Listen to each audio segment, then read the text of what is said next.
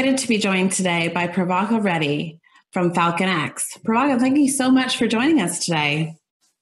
Good to be here. Thank you for having me, Tina. And congratulations on your recent 17 million pound funding round. Um, X has been flying somewhat under the radar uh, before the announcement of the raise, so congratulations. Um, for those of us who um, might not be aware of who you are and what you do, um, tell us the FalconX story and um, what stage are you at in the company now?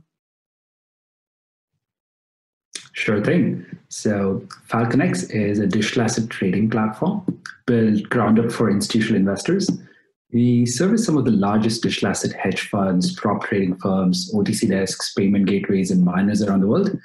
We exist primarily to deliver best in class pricing, which is very tight spreads with zero slippage, no hidden fees, primarily to institutional investors. Right?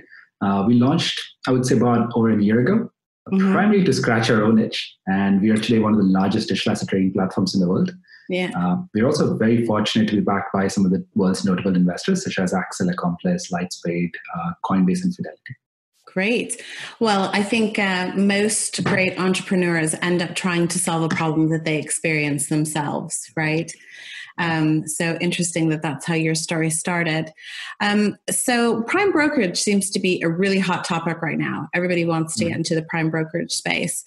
Um, can you briefly explain to our viewers that might not be familiar with what exactly prime brokerage is? So you know the okay. finance community may understand, but the crypto community this may be new, um, and what problem it solves for crypto. Absolutely. So, prime brokerage, in a very simple nutshell, is nothing but a few core product lines bundled together to offer a one-stop shop, uh, primarily to its institutional investors, right? Mm-hmm. In crypto, uh, it consists of three primary pillars. One is trading, custody, and lending or margin, right? So various companies are approaching this from different starting points to build towards the same goal. We started this from a trading uh, trading point of view. Okay, but you'll still offer that same type of bundle to so, uh, help the institutional because I think institutional audiences have slightly different needs in that they're used to going to mm-hmm. market mm-hmm. um, in a different way than maybe retail investors are. Right. So retail right. investors may be used to going to different people to get different things, but mm-hmm. institutions are used to kind of a one-stop shop approach. Absolutely. Yeah. That's right. So they would like to basically consolidate their efforts because mm-hmm. institutions mm-hmm. trade, you know, 100x more than what retail investors do almost on a daily basis. Yeah. So their needs are a lot more bespoke. And so just making sure that the latency needs are met, the price, the slippage needs are met, and no hidden fees are charged to them is very important compared to what retail users have. Indeed, yeah. yeah. Um, so in recent news, um, we've seen Coinbase acquire Tagomi. Uh, Genesis has acquired the custodian Volt. Um, and have announced their move into prime ser- prime brokerage services, um, and BitGo as well into a, at a vertical. So, what's the specific USP or your edge that FalconX um, brings to to the market yeah. against your competitors? It's a very good question, Tina. So, to understand our edge, you need to understand the difference between, say, an agency broker versus a principal desk. Right? So, I'll give I'll explain perhaps with an example, right? So if Tina is looking to buy 10 BTC from an agency dealer, mm-hmm. um, you get the price of say right now it's nine thousand seven forty five dollars, right? Yep. And at the time, uh, by the time you go to execute at that price, say the price in Gemini or Coinbase moves to nine thousand seven fifty dollars, you actually end up paying that price. In addition to that, you're sometimes you know charged the fees of Coinbase, Gemini, and other execution venues, as well as your own Tagomi or you know SFOX's fees, mm-hmm. right? So that creates a lot of complexity for institutional investors who actually want just one price at the time they're looking to execute. So if you come to a principal desk, right, and Tina comes to FalconX to buy 10 BTC, we give you a quote of $9,741. We guarantee that price for you for a defined period of time, right? So you only have to deal with FalconX. You don't have to worry about Coinbase's fees or price on Gemini and going somewhere else. No slippage, no hidden fees, one guaranteed price. So it's okay. two different approaches and ours clicked well with institutional investors, I'd say. And I, I think that there's something about, um, you know, unique around how you utilize AI on your platform. Can you tell me a little bit about that? Yeah, so I'd say it's less AI and more machine learning and data science. Okay. Right, we are not yet at the AI level, But what we do to effectively give you that, you know, guaranteed price for a defined period of time is synthesize large sets of data, right? We're in a market that's extremely volatile like crypto, you know, while pulling liquidity from structured liquidity sources as well as unstructured liquidity pools, we actually need to give you that defined uh, time guarantee. So that is how we use machine learning. Excellent. Okay. So, um, prime brokerage can be quite balance sheet intensive. Um, so, how does a new to the market player like FalconX compete, compete with the likes of a Coinbase, for example, that might have a deeper balance sheet?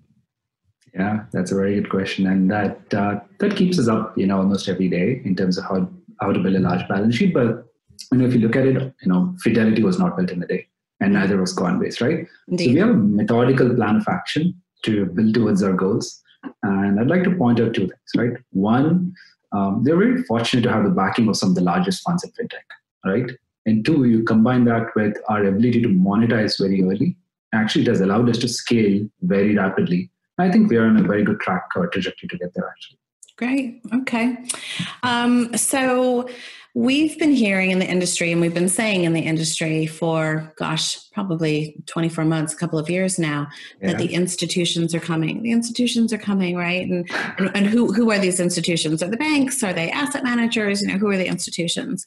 Um, but that story's been kind of playing in the background for some time in crypto. Um, do you sense that services like yours, um, and I think specifically things like prime brokerage that are really kind of tailored around that same institutional experience will help those institutions come. Are we are we starting to now tick those boxes for those types of investors and and entities to get into the space yeah i mean we've all heard that narrative since perhaps late 2017 you know yeah. 2018 right so when we entered the market there were lots of inefficiencies and they were quite glaringly visible but I think, you know, ever since FalconX has entered the space, we've actually seen quite a difference that we ourselves have made in the space. Okay. For example, right, like if you look at spreads on OTC for institutional investors, about a year ago, they were 10x of what they are today, mm-hmm. right? That made it very difficult for a sophisticated institutional trader to see the industry as a mature market, sure. right? We still have a long way to go, but I think our ability to provide a guaranteed price, in addition to filtering out all this bad market data that exists in this uh, space, provides, I think, a level of trust and transparency that these experienced institutions uh, that are looking to come into the space need. So, how, how do you identify what assets um, are going to be the most important to your to your clients? How do you you know focus in on what that product proposition is? What are the institutions yeah. interested in? So if you look at what majority of our institutional clientele have been trading is primarily BTC, ETH, and mostly stable coins. Okay, right? so top top of the league table.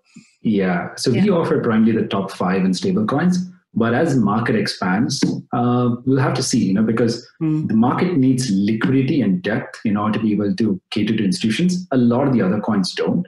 So it's primarily concentrated, you know, head heavy around BTC and ETH right now. Okay. So I'm going to put you in the hot seat a little bit. Um, sure. You are coming to market in a really chaotic and interesting time from an economic yeah. perspective and monetary yeah. policy. And yeah. COVID 19 has really caused havoc on global economies.